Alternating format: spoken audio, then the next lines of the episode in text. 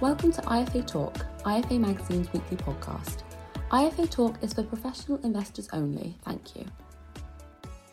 Thanks very much for joining us for the latest episode of IFA Talk, IFA Magazine's weekly podcast, where we talk to people who matter about the things that matter in the world of financial services. I'm Brandon Russell, online writer here at IFA Magazine, and joining me on the podcast today is my co-host, Jacqueline Wilson. And thank you, Brandon, and welcome to IFA Talk. We are delighted to be joined today by Angus MacNee, who is the CEO of Validpath, part of the Rimble Group. Angus has over 20 years' experience and has helped hundreds of IFAs and IFA businesses to operate and thrive across the UK. More recently, Validpath launched its Succession Solution as the alternative to consolidators and a do-it-yourself option for those advisors looking to sell their business and retire. With over 50% of advisors seeking to retire in the years ahead, today we're going to discuss the dynamics of the marketplace and why Validpath launched its independent Succession Solution. So thank you very much for joining us today, Angus. Yes, thank you, Brandon and Jack. It's a pleasure to be here. Lovely, and lovely to have you on. So why don't we jump straight in and start with, who is Validpath and why is independence so important? Yes, thank you very much. Perhaps at the outset, just to correct that, of course, it is Validpath that has supported hundreds of IFAs, and we continue to do so with my involvement. But Validpath has a history sort of going back 20 years. And what it is the network for independent financial advisors that for over 20 years has supported hundreds of businesses and hundreds of IFAs around the country to operate and thrive. And the reason why independence, is so important and so important to Validpath. In fact, our company mantra is independence is everything. Is that independent financial advice? In our belief, is the best framework to support positive client outcomes, and indeed positive client outcomes, is one of the most important things that we're all sort of striving for. So, independence is so important because it helps facilitate the best opportunity to provide a good outcome for clients. Focusing in on that then, what compelled Validpath to launch its Succession Solution?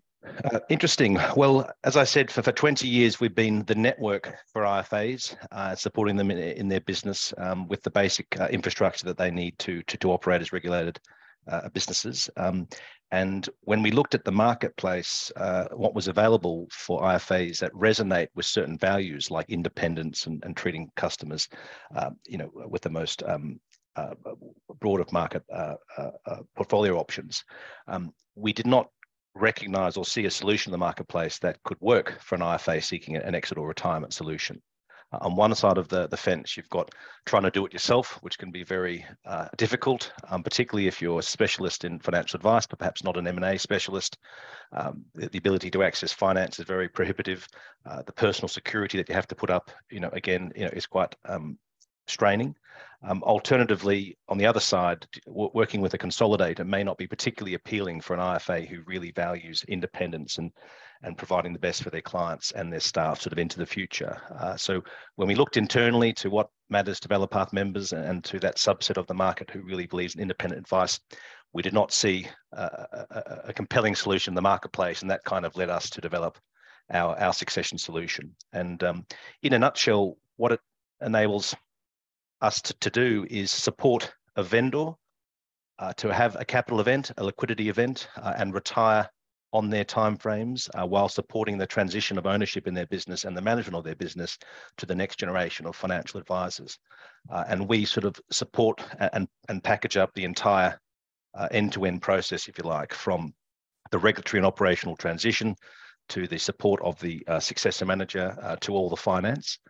So we're really looking to provide a turnkey solution to help facilitate that. And, for IFAs for whom, client outcomes and maintaining those relationships is very important, we feel it's a very sort of compelling and necessary solution in the marketplace, where otherwise an exit event may be predicated on a FUM or platform consolidation move.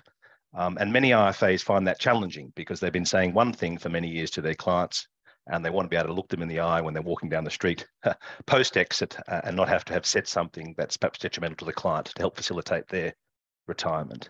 They're many of the reasons that made it sort of compelling for us to kind of build it. And equally, we do see in the marketplace snippets of solutions. You know, you can get a bit of finance here, or maybe a broker can help you over there, but there's no one who's really piecing it all together for the IFA to really kind of take them from 0 to 10, so to speak, and then sort of support the ongoing servicing and maintenance of those clients.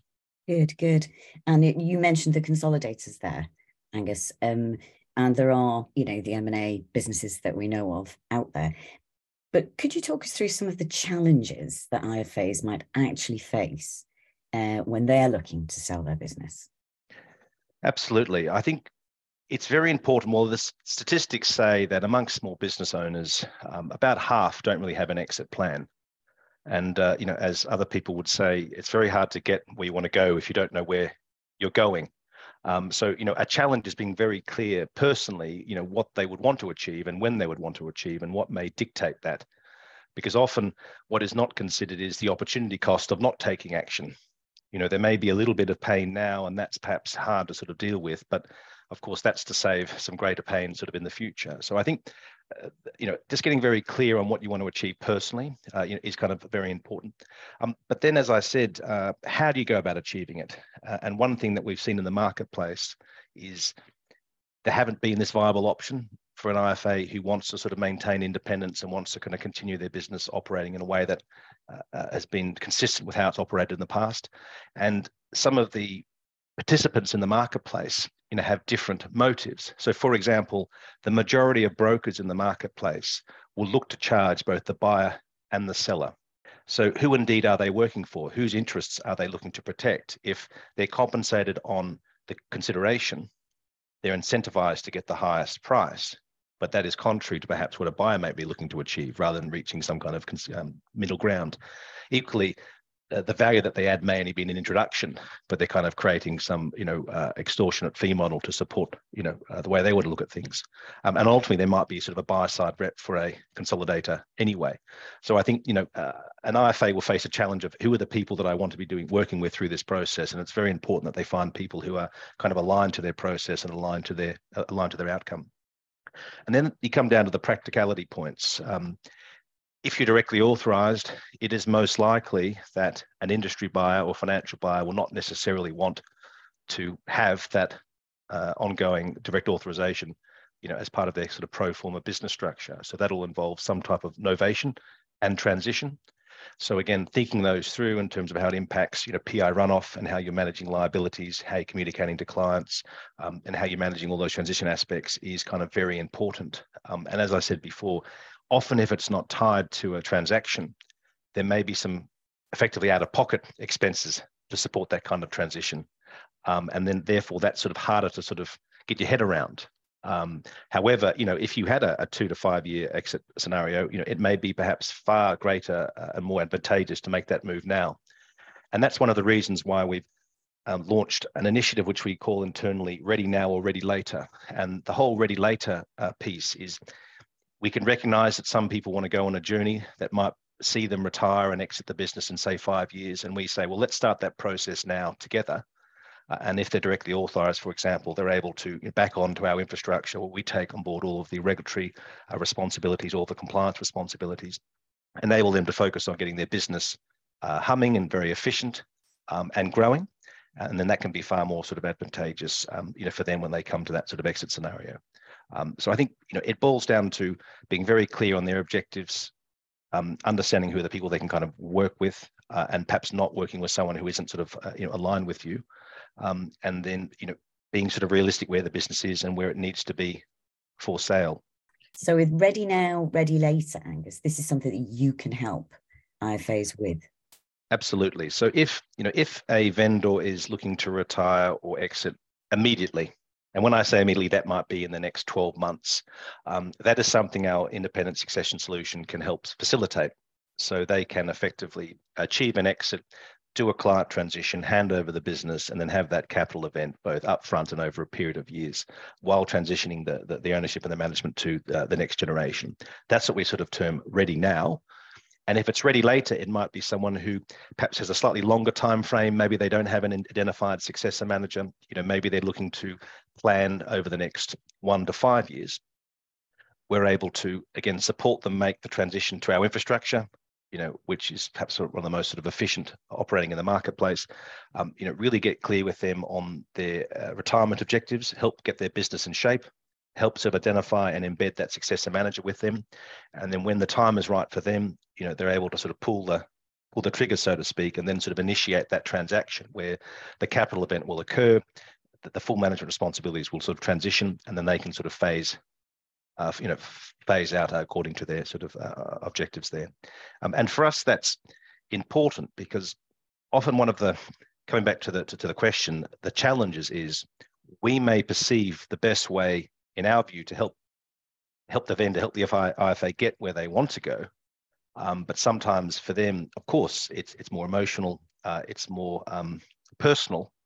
And so perhaps they don't have that kind of clarity. So often with the Ready Later, it's about really getting clear on where they would like to go, identifying that we're the people to help kind of get them there, and then going on that journey together so that ultimately they can kind of make that transition in a very sort of smooth way.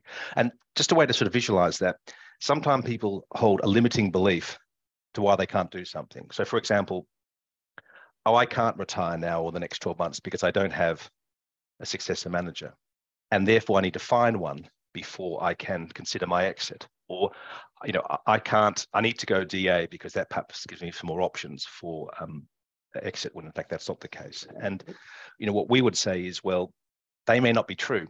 So for example, using the ready later analogy, we can start the wheels in motion to work together to help sort of finding the successor manager in a way that has already sort of done a good majority of the work prior to you actually then initiating the exit sort of transaction.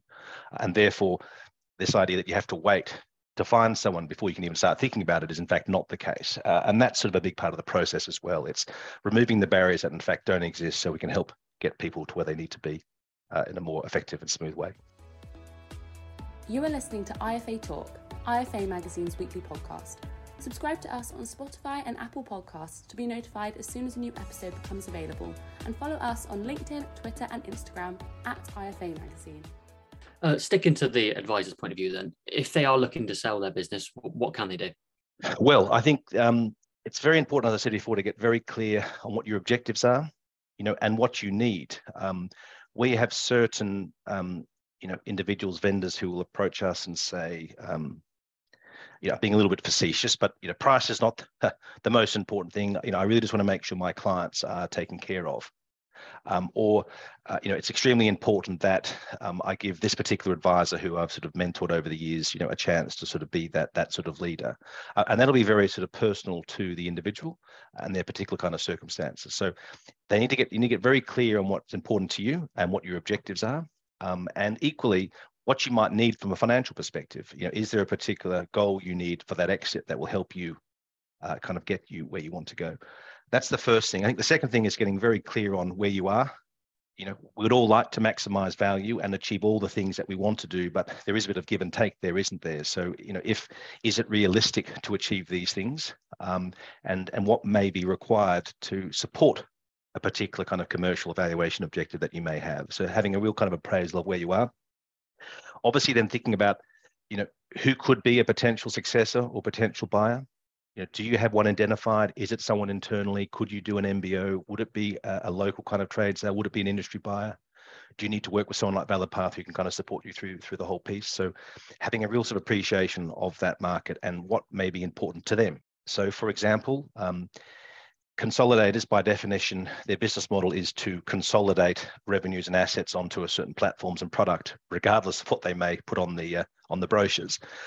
So if maintaining your client's independence is absolutely core, it's clear to know that perhaps with a consolidator, that may not always be possible. And therefore, you need to look at another option. But equally, you need to know what's important to them. Most buyers will have certain metrics, whether it's profitability, recurring income, demographics of clients. So you need to kind of have some appreciation of what they're going to be looking for. So you can then start getting your business in shape for sale. And that includes, some basic housekeeping, getting all the management information kind of together, making sure that all your systems are up to date and the data is readily available.